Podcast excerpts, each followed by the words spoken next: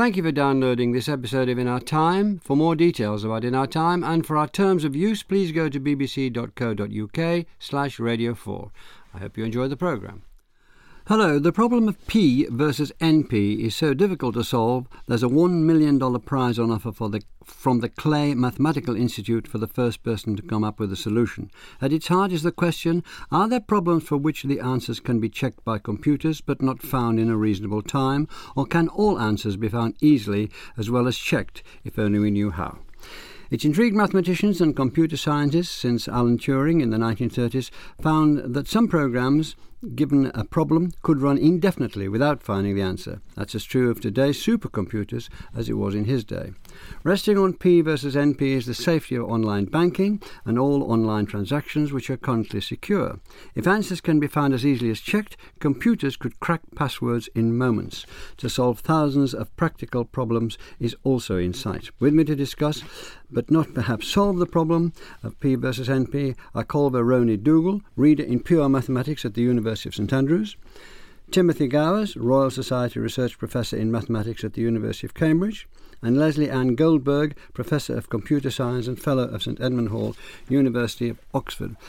Colva Roney Dougal, what was Alan Turing doing in 1936 that led him to this? Alan Turing was interested in trying to solve some problems in the foundations of mathematics, and how that links in with this is he started thinking about how you could define whether or not it was possible to solve a problem. And this led him at the bright young age of 22 to essentially invent our modern notion of a computer.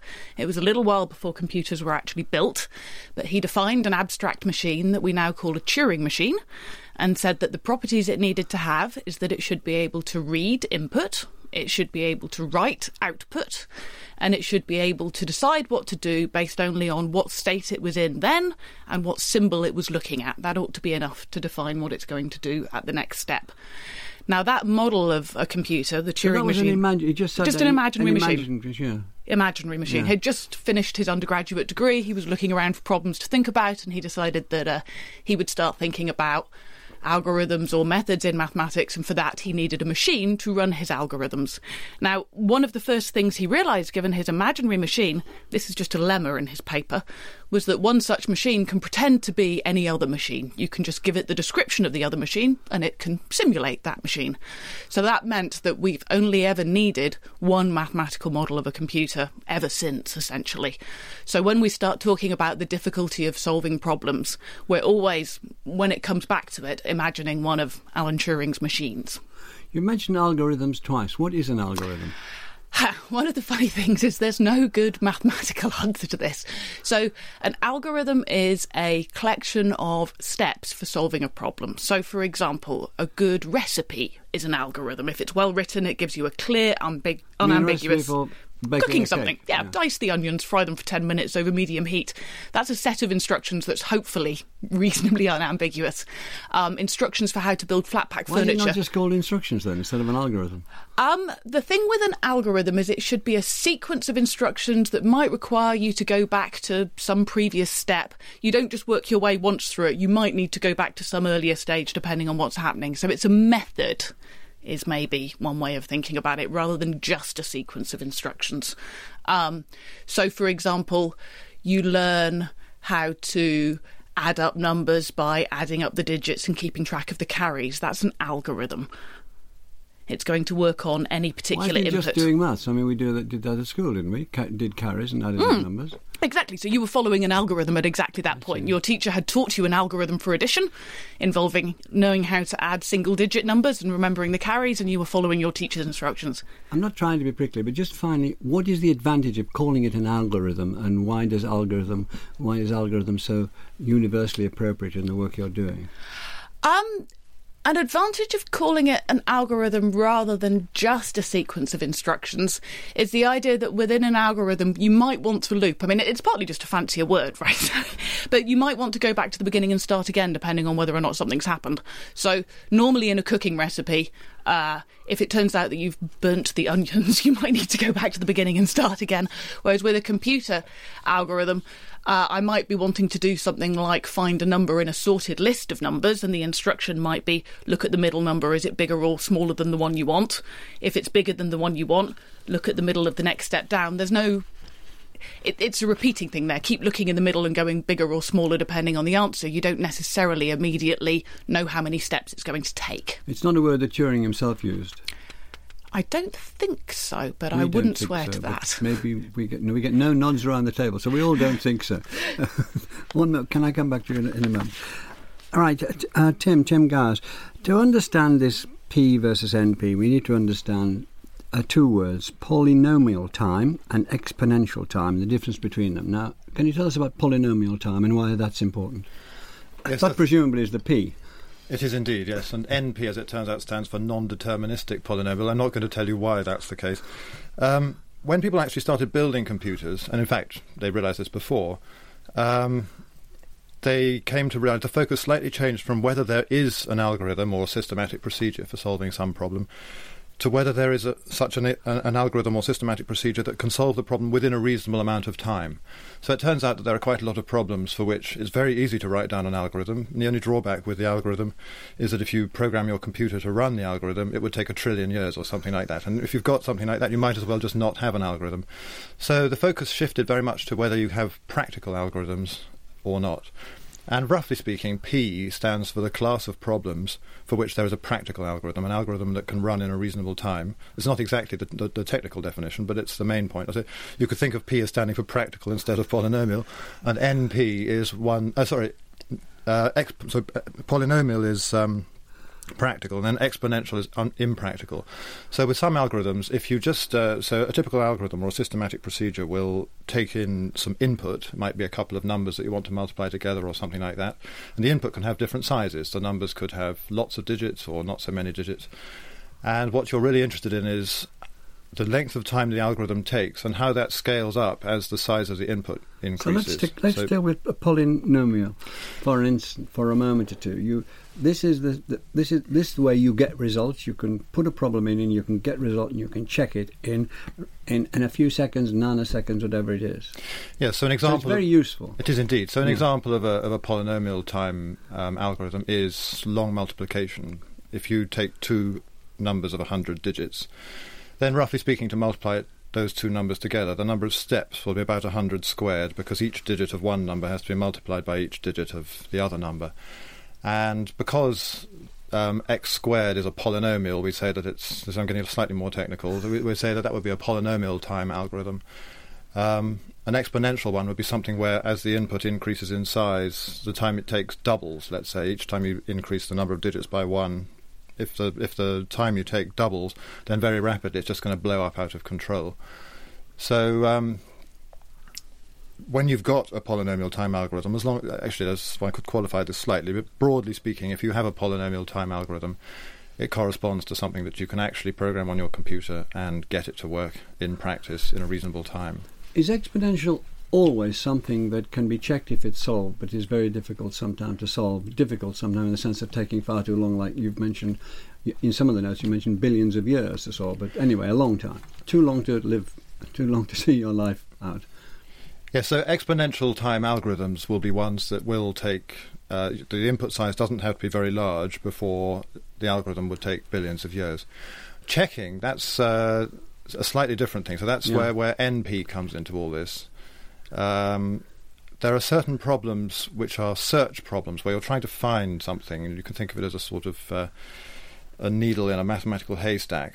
And um, sometimes it's easy to check an answer if someone tells you the answer. So somebody can tell you, the, they can say, I think this is the answer, and then you can go away and do a simple calculation and verify that it really is the answer.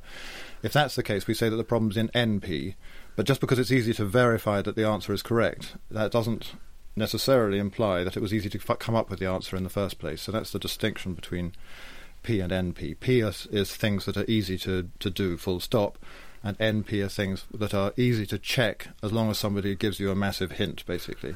But if you can check it, does that mean you, you've also solved it? Uh, it does once you've got the thing that you need to check. Once somebody tells you the thing you need to check and you go ahead and check it, you've solved the problem. Well, how have they got there if you can't get there by. Well, usually, uh, for, for m- many problems of interest, they just will not have managed to get there. We're talking slightly in, in fantasy world here. When so exponential uh, uh, explanations are, are defeating uh, computers um, mostly. Yes, I think, to, broadly speaking, exponential means hopelessly Hopeless, impractical. Yes, broadly hopeless, right? Uh, Leslie Goldberg, um, we, we we now move to complexity theory to work out which problems are quick out. Why is it so hard to distinguish between, let's call it fast and slow? Okay, so I'm going to give you some e- examples to tell you about that. But the short answer is that most of the problems that we look at, the obvious algorithm is exponential. So there's exponentially many possibilities. It's just that for some problems, there's a clever way to narrow them down and find the right one. So what I'm going to do is I'm going to give you a few examples. And the examples are all problems where the obvious algorithm is exponential. And the point of the examples will be to illustrate how subtle the difference is. And some of them, you know, they're these special clever algorithms and some there aren't. And the really hard thing is finding the difference. Okay, so let me start with a couple of problems that are actually easy. They're, um, they're polynomial time, what Tim was talking about, polynomial practical good. Okay, so here's the first one. Let's say you have a group of n people and you want to match them up into pairs. This is called the matching problem, okay? And you know compatibilities. So Colva and Melvyn are compatible, some people are incompatible. And all you want to do is take people and put them in teams to work together. But you you want to know can you do this in such a way that nobody's left out? Everybody's with somebody that's compatible. Okay. If you just looked at how many different pairings there were, it's exponential. And just to give you a kind of scale of that, if you had even 100 people, the number of possibilities is more than the number of atoms in the universe. I mean, you just, you cannot look at them all. But You can't pair up 100 people into compatible, into 50 compatible units without it taking more. be- More more time than, than Uh, let me be in the more- universe. Yeah, sorry, I wasn't very clear. The, um, the point is that the number of different pairings that there are, Yeah. if you look at the number of possibilities, that's more than the number of atoms in the universe. Hmm. Now, obviously, an exponential dumb algorithm might just consider every possibility and say, oh, is this possibility good? Are all the people that were paired compatible? No, let's try the next one. No, let's try the next one. That's ridiculous. But this is actually an easy problem because we do know a polynomial time algorithm, and in fact, we've even known it since the 1960s uh, due to Jack Edmonds. So that's an easy problem. And now let me. Just a second. Okay. First of all, it's going to take. It's it's very very complicated, in- or at least, and now it's very easy. Right. So um, um, let me try. Um, so the point is, the number of solutions is huge. Yeah. So if I've got you that. We've all got that. Okay, we've all got that. So if you just blindly look at one solution, the next, the next, the next, that would take forever. Yeah. However, that's not a good idea. There are smarter ways to solve the problem. And there is a clever algorithm, which it would take more than 43 minutes to explain, that does something else, okay, and manages to find a good pairing. It doesn't just look at every possibility, it cleverly constructs the best one. Right. Okay. Now, this this technique has applications in DNA sequencing in all sorts of areas of science, doesn't it? It moves into that area. Ah, um, can I defer the DNA sequencing because that's that's Well, another. We've got to we've got to move on quite quickly, but, but if you can do that one, it will be a help to show Okay. to show how how it can penetrate what, what people will think of as serious science and serious Perfect. matters. Okay, so we're we're going to be discussing um, a class of problems called NP complete problems, and that will we'll be covering things such as the traveling salesman problem. we're coming to that. So Yes, this is and DNA on what you've just said, yeah. Right, and DNA sequencing will be an application of that.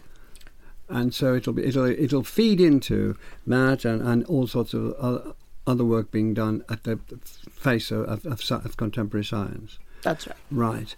Okay, Colva. Right now we're talking about problems now. The fact are we are we where we should be in this conversation? Roughly. Okay. um, right. Let's talk about the factorization problem, Colva, and over to you. Right. So, What is it, and why is it important, and how can you solve it? What is it? Let's start with that. Let's begin there. So, um, It's a lovely fact about whole numbers that's been known at least since the Greeks, if not before. That uh, there's these special set of whole numbers called the prime numbers. And the thing with the prime numbers is that the only numbers that divide them are 1 and themselves. So 2, for example, is prime because 1 divides it and 2 divides it, but nothing else does. 17 is prime because 1 divides it and 17 divides it, but nothing else does. But 6 isn't prime because 2 and 3 both divide it and they're not 1 or 6. So it turns out that any whole number can be divided up into primes, and that if I insist those primes come out in increasing order, then there's only one way to do it. So let me show you an example. If you think about, say, the number 12, well, 2 divides it, and 2's prime. And once I've divided by 2, I've got 6 left, and 2 goes in again, so I've got 2 times 2, and then I've got 3. And because I insisted on putting them in increasing order, there's only one way of breaking 12 down. That's 2 times 2 times 3, and we're done. Now, for small numbers, it's quite easy to see how to factorise them into primes. You can probably do 12 in your head. And if I asked you a bigger number, like, I don't know, 143 or something, you would think about it for a bit and then you might get to 11 times 13. But for big numbers, it's very, very hard. There's a story of. What's the... a big number in your rating? Oh, 200 digits. Fine. Uh, there's a there's a lovely story of uh, this is back in 1903. The mathematician Cole. There was a number that was believed to be prime, which was two to the 67 minus one, and he walked into the uh, lecture theatre and without saying a word, he wrote 2 to the 67 minus 1. And then I'm not going to recite it because it's a 21 digit number, but he wrote out that 21 digit number. And then he wrote equals. And then he wrote a 12 digit number and a 9 digit number. And he proceeded to multiply them with long multiplication, as Leslie was talking about earlier no questions. This was the end of that problem. So that's what factorization into primes is, and it's got this property that it's easy to check the answer. If I give you the answer, you can multiply them. Why is it important? Yeah, that's what I wanted to know all modern cryptography is essentially right. based on the fact that if I multiply together two very big primes, that's easy to do. If I just give you the answer, you can't find the two very big primes easily. So you can't go um, backwards in that sense? You can't go backwards. It's a one way thing. Multiplication is easy. 3,000 billion centuries or something like that. We believe you can't go backwards. Yeah. Let's be precise here. we hope silly. you can't go backwards. an inordinate amount of time and you may get there in an inordinate amount yes. I mean, we don't know anything that much faster than cleverly checking lots of possibilities at the moment, and that's what's slow. Okay, Jimmy Gowers. Now let's move on to NP complete problems. Right. So the NP problems um, are these ones where it's easy to check. So this factorization is a very good example of an NP problem. Um, if I actually, if so, so suppose we've got a 200 digit number, and the challenge is to find two 100 digit numbers that multiply together to give the 200 digit number. That is very, very hard, as Colva has just said. But if someone tells you two 100 digit numbers and says, I think those might work, then it's much easier to check. You just go go away and do a, a quick. I mean, a program, a computer would need to do it for you, really, because multiplying hundred-digit numbers by hand is not so easy. But a computer can do it very easily. Uh, so that's an NP problem, and a bit of a miracle occurs, something that has no re- no real right to um, be the case, which is that there are a lot of NP problems that turn out to be of equivalent difficulty in the following sense: that if you've got a good method for solving one of them, then by a completely non-obvious process you can convert it into a good way of solving one of the other problems. Um, the integer factorization is not actually one of these NP complete problems, but uh, I'm sure we will at some stage discuss ones that are.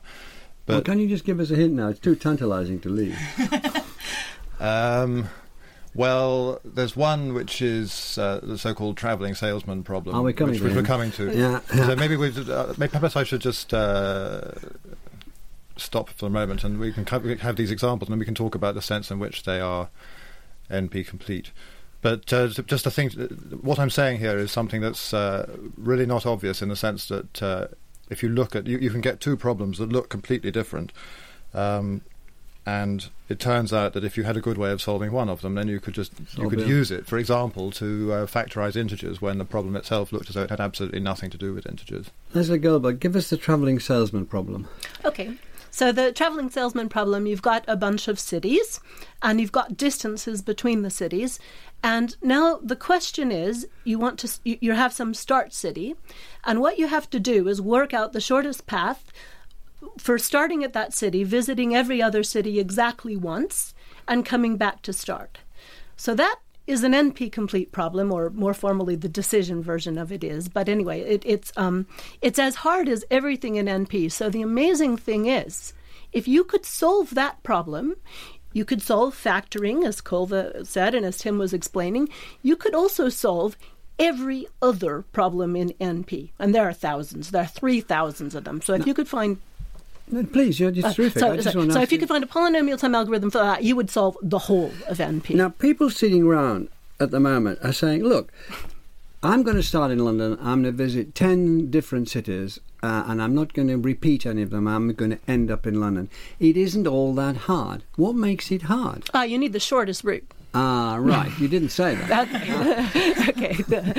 Excellent. So, and here's the answer now to your DNA sequencing: is that if you could solve the um, traveling salesman um, problem, DNA sequencing is one of the applications of that. So, for example, I talk about cities, but you could say a city is a DNA fragment. I talk about distance between the cities, but you could say the distance is some kind of similarity measure between DNA fragments. So, if your goal was to take a bunch of fragments and put them in order, as um, biologists want to do, then you might well use an algorithm for the um, traveling salesman problem because you want to put all the fragments together and you, you want the big closest overlaps on each piece. I, I think I get. excuse me. I think I get that, but I still haven't got what makes it so very difficult. Right. So, what makes it so difficult? Well, first of all, there are exponentially many possibilities. So, a dumb algorithm certainly won't work.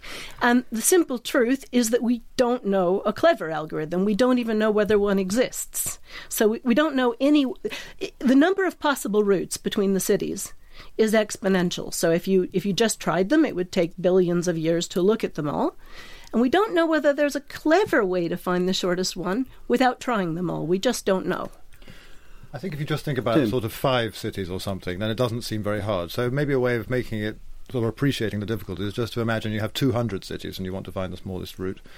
Then I think it becomes a bit more um, plausible that that would be a hard problem. The rule is you don't visit the same city twice, and you end up where you started, and there's a time limit. Or you've, You've got to just uh, find out whether there is a way of doing it th- Yeah. that's not Not um, too long. Not too long. a distance limit. Like maybe you can only travel at most 200 miles in total. Yeah. the BBC has you on a specially tight travel budget, and you need to get round all of the capitals it's, of all of the it's counties. curious how this can you, as you say, that that, that goes into work on genes, and I. I would love to know more about this, Carl, but let, let's have another illustration. Because the interesting thing about these illustrations is that they're very common or garden, Yes. aren't they? Uh, I mean, hundreds of travelling salesmen, hundreds of, of, of plays about travelling salesmen, and now we're going to talk about a wedding seating plan as being integral to this great mathematical problem. I mean, you think these two things not supposed to go together, but there they are. There you are. Well, so yes, let me give you a very frivolous problem. You're you're hosting a wedding, and But um, hold on just a second, yep. to be fair. It isn't frivolous if you get it right, because as Tim has said, if you get that right, um, what is it, all hundreds and hundreds of other things fall into place because by some subterraneous method, subterraneous method, it all clicks together. Absolutely. Right. So, so this is dressed up to be a, a silly problem, but solving it would be just as important as solving travelling salesman because you'd have done the same thing. So, I'd like you to imagine that you're organising a very large wedding. What's large?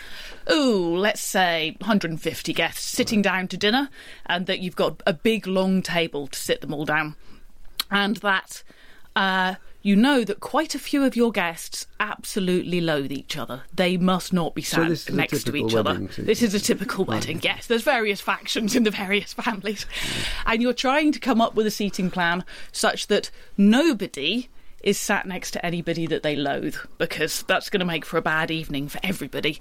Um, this turns out to be another one of these problems that are very hard to solve but easy to check. I mean, you check by looking to see whether anyone sat next to anyone they hate. You just work your way around the table saying, no, that's okay, that's okay. I think they're on speaking terms, that one's fine. Um, but if you imagine trying to do that from scratch, well, with 10 people, you'd be looking at about 900,000 different ways you could arrange them around, With 10 people. 300,000 ways you could arrange them around the table, and the number gets bigger and bigger and bigger. With 100 people, we're up to the more electrons than there are in the solar system until the sun burns out working away trying to solve the problem for you. Why is it so big, these problems? I mean, I'm baffled that That, that- Well, imagine you decide that you're going to be sat at the head of the table and there's 100 people. Well, there's 99 choices for the person on your left, and then there's 98 choices for the person on their left, and then there's 97 choices for the person on their left, and you multiply all those numbers together and you get a massive, massive number.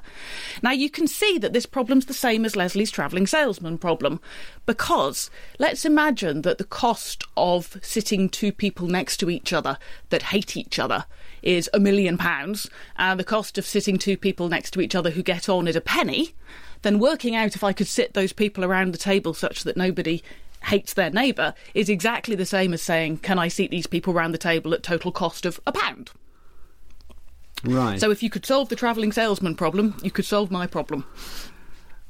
Oh, can you take that on, Tim? I mean, it's, it's, it's as it's being said, it's clear. I've no idea whether I remember it tomorrow lunchtime, but still, can you take that on? That idea of, of, of these these apparently ordinary problems which people get through every weekend, seating people at dinner, uh, are so, when you think about it, so difficult. And in that difficulty, the solving of that difficulty will open up a whole realm of solutions to problems which affect the most, the deepest parts of experimental science. Yeah, so there are a couple of things that it's important to understand. So one is that when we take one of these practical problems, the first thing you do as a mathematician is abstract out. You try and strip it of all its details, like what the wedding table looks like and that sort of thing, and convert it into a purely abstract mathematical problem.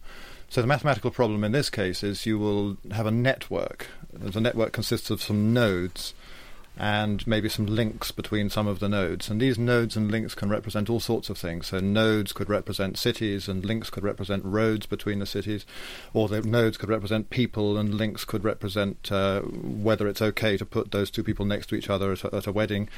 Um, so once we've turned it into, into an abstract problem, we can then uh, take it a little bit outside the realm of the practical. We can make these networks get larger and larger, and actually, when we study it abstractly, we, we think we just we've got a network with n nodes where we think of n as just some very large number, and then we're interested in how the difficulty of solving the abstract problem scales with n.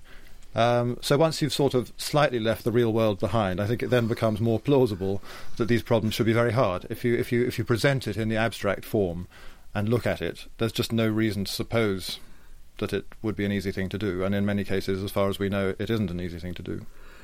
Uh, Leslie, Leslie Goldberg, how fine line is there between the problems that can be solved and those which become NP complete unsolvable? Often you only have to change a very small thing. So um, let me go back to the problem that I introduced first about taking n people and pairing them up into pairs. So the way I describe that to you, we have n people, we have compatibilities. N meaning any number of people. any number. So right, n right. is the number of people. And we have compatibilities between them. We know who loathes who. And um, we want to pair them up so everybody gets matched to one other person with whom he or she is compatible. That's in P. That's easy. Now, suppose I change it just slightly and I say we've still got N people and we've still got compatibilities, but now what I want to do is split them into groups of three so that within each group of three there's complete compatibility. That's NP complete. So when we move from two to three, it goes from easy to NP complete. Why is that? Why is that? Well, I mean, it it, uh, it it simply is. Well, what if a gang of people like each other? They all like each other. There's if they all like each there. other, Yeah. if if everybody likes each other, it's it's um, easy, and that's actually a really good point. So these problems, why they're hard, and and maybe actually we should have explained this. Why they're hard is because you have to solve every single input. So what we want is an algorithm which, if you give me n people and you give me the set of compatibilities between them, which could be anything, I've got to give you the pairing into threes. Now, that's hard. If you happen to give me a compatibility that says everybody's compatible, I'm going to have an easy job. I'm just going to say, fine, pair them up how you like. And so the hard thing is that the algorithm has to work in polynomial time no matter what instance you give. Has so, to work quickly. Yeah, Yeah. very practical. That's right. Yeah, I mean, coming back to the uh, the wedding table thing, if almost everybody got on with everybody and there was just a couple of known hatreds within your extended family, it would be quite easy. But e- if each of them hated roughly half of the other people, then it would become considerably more difficult. So, Tim, are we talking here about about these being examples of things not working out, which are sort of universally applicable to the way great problems in, or even greater problems than a wedding, great problems in science are not working out because of similar or allied uh, difficulties. So I'm intrigued by what you said earlier uh, in the program, where you said, well, if we could solve that, we could solve thousands of other problems. The one is linked to the other. We don't know how. Well, we do know how the problems that are NP complete are linked together. Um, so I think maybe this doesn't have ramifications for the difficulties that we're having when we do science as opposed to mathematics.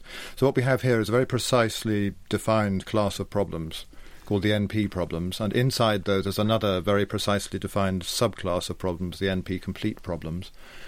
And there's a well understood, actually, method of reducing any NP problem to any given NP complete problem, by which I mean if you can solve the NP complete problem, you can solve the NP problem. Um, and it also is the case that um, a, a, very large number of problems that actually come up in practice turn out to be NP problems. So the ramifications, if one could prove that P does equal NP, that would be saying that things that are easy to check are actually easy to find, would be enormous because you'd suddenly be able to solve a vast number of problems that at present we think you can't solve.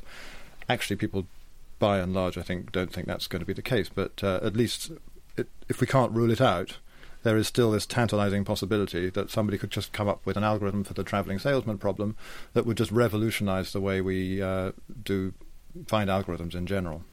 So that would you agree with that consensus, Colva? Yeah, there was a poll done recently in 2012, and about 80% of the people who answered the poll reckoned that it was not the case that p is equal to np, reckoned that p is not equal to np. A smallish number think that they are equal.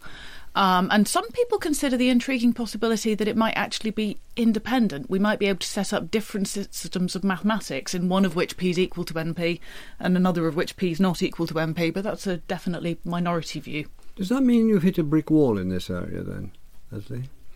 Um, I wouldn't say a brick wall. I mean, there's a lot of progress that's made. It's just very slow progress. So what I'd like to do is maybe put it in um, perspective. So this this problem, it's a mathematical problem. It's been around since about 1970.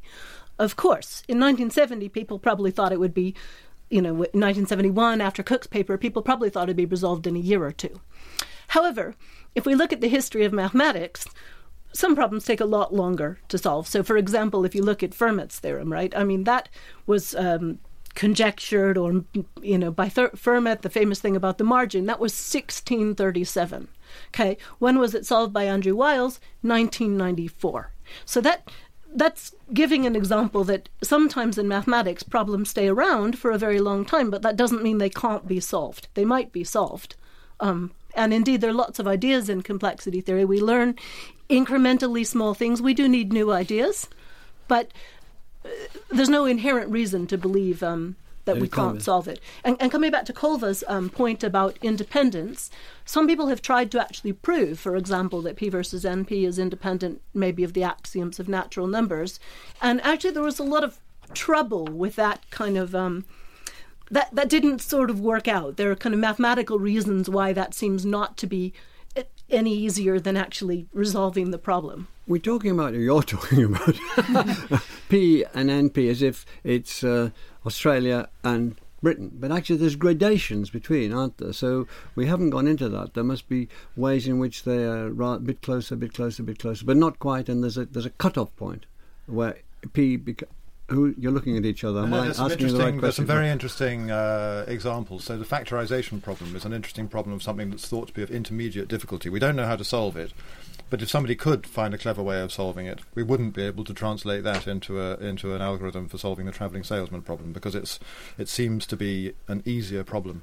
There's another problem, actually. This is a rather sort of timely discussion called the graph isomorphism problem. I won't say exactly what that is, but I'll just say it's a very important problem that was thought of as intermediate. And there's a little rumour going around um, as of yesterday or so that uh, somebody may have not not completely solved it, but made an absolutely massive advance in our understanding. So of this, this is uh, breaking news, is it? This yes. is actually yes. yesterday. Wait till next Tuesday, and then uh, this person is giving a talk at the University of Chicago. Um, And so, what's the? What, what, tell us about it. What's what's good about this? Well, the graph isomorphism problem, roughly speaking, is the following. You're given two networks, as I was talking about before. You have nodes and links, and you want to tell whether they're basically the same network. So whether if you can just re- rearrange the nodes on one side, you can produce a, a network that's identical to the one on the other side. And for various reasons, that doesn't seem to be NP complete, but it is NP. If someone gives you a candidate uh, rearrangement of the nodes, you can easily check whether the two networks are the same. Um, and what this person may or may not have done, he's a famous mathematician, and so the rumour seems quite reliable, uh, is come up with an algorithm that is what they call quasi polynomial time, which we could think of as being almost very efficient, and it's, and for many intents and purposes, it's actually You have a almost as good time, don't you, playing that? People like to coin a lot of. of. it sounds very enjoyable, really. Uh, Colva, you want to? Uh, if it transpires, let's, the possibility that P is found to equal NP after three or four hundred years, which let us point us in the right direction. These things take a bit of time, and everything that can be checked out can also be found. What are the practical applications? Okay. Implications, sorry. implications. I'm gonna I'm gonna hedge my bets slightly here because it depends on how it's found that p is equal to np. But let's imagine, for the sake of mental argument, that we find a nice constructive way of showing that p is equal to np, and we find fast algorithms to solve all of these problems. Um, I'll give you one good thing and one bad thing. So the one bad thing, we've already mentioned this, all internet security breaks instantly Why? um, because we can now factorize um, numbers that are products of two very big primes, and that's the basis for all of our current cryptography. So we would need a different way of exchanging information secretly. That's the bad thing. The good thing is that almost every single thing you buy becomes cheaper. Because some of the problems that are in NP that are difficult to deal with at the moment are scheduling tasks in factories, um, transporting goods between factories. So imagine, say, a mobile phone. There's going to be raw materials brought in from all over the world. Doing that transportation becomes more efficient. The factory needs to maintain stock levels. Doing that becomes more efficient. Chips need to be designed, taking up as little room as possible, as powerful as possible. That becomes more efficient. So at every single step of the production chain of a complicated object, we could be saving significant amounts of money. So that would be the good trade off for the fact that you could no longer shop on the internet so easily. Would you like to add to that, Leslie? Um, sure, I uh, could tell you a little bit more about the um, cryptography thing because I think that perhaps people would like to know a little bit how that works. So, you know, what's the connection between that and factoring? And let, let me just give you a little bit more information about it. So, when you buy something on Amazon or something like that, um, all of these applications use what's called public key cryptography. So, you wouldn't like it if you had to phone up Amazon and make a secret code and then send them your credit card. So what happens instead is that Amazon produces something called a public key and something called a private key. And your credit card gets encrypted with the public key, but they've got the private key and can decrypt it. There's lots of eavesdropping, so people do see the encrypted message. Um, but because we think you can't factor, they aren't able to do the decryption. So if we had um, P and NP different, factoring is easy. It means that anybody who eavesdrops would be able to get your credit card number. So that's um okay. So that's That's, that's, the end of that. That's the but end you of that. don't see it as a real possibility, do you? That P will equals NP. I They're different- myself think it's incredibly unlikely. I just wanted actually to introduce one more um, application that is practical for the three of us, although maybe not necessarily for the. So one NP um, NP problem is here is a, a, a problem, a mathematical problem you'd like to solve. Um, find a proof that is not too long and complicated. Now, if somebody gives you a proof that's not too long and complicated, it is an easy matter to check whether it is a correct proof of the problem. So um, that means that the problem of finding proofs, which is what we mathematicians do for a living, is in NP.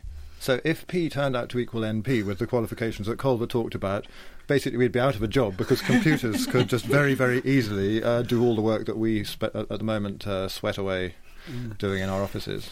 Colva. So I'd like to point out that yeah, I mean if P was equal to NP and you could do so effectively, you could claim all of the Clay Mathematics prizes because you'd be able to run your little bit of code um, and generate short proofs for all of the remaining ones. Donald Knuth, the most famous computer scientist, arguably uh, in the last few decades, has said he thinks it's so unlikely that P is equal to NP that the first person who shows that he will award them the prize of one live turkey in addition to the million dollars. Uh,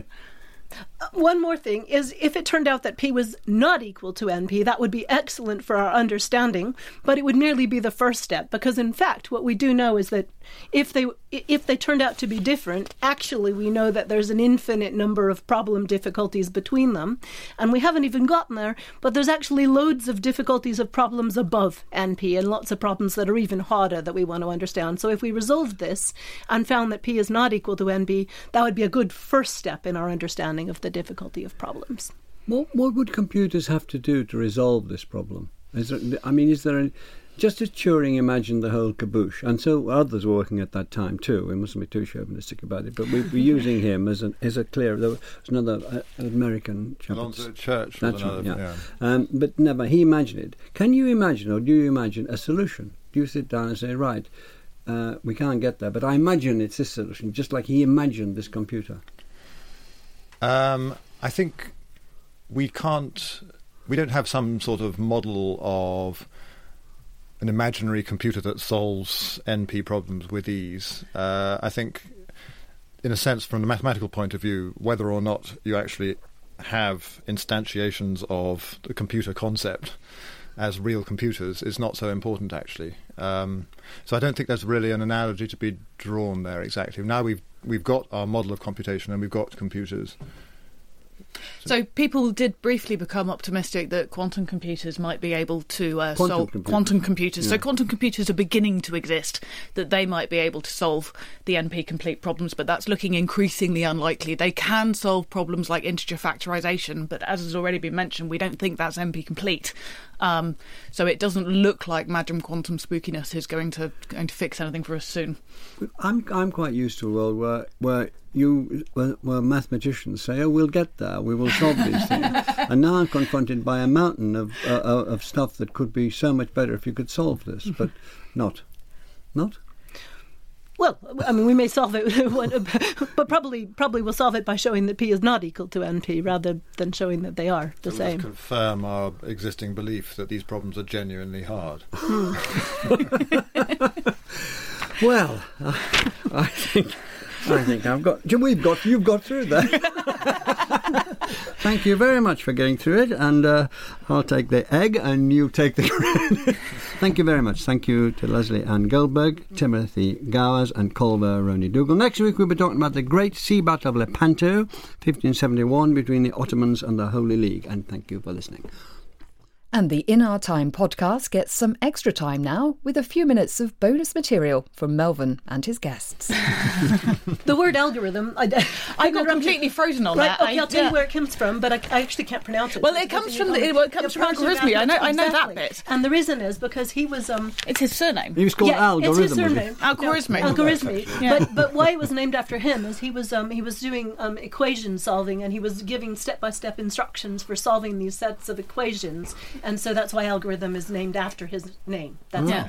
all. Yeah. And that would have been nice, wouldn't it? I think that word does go back.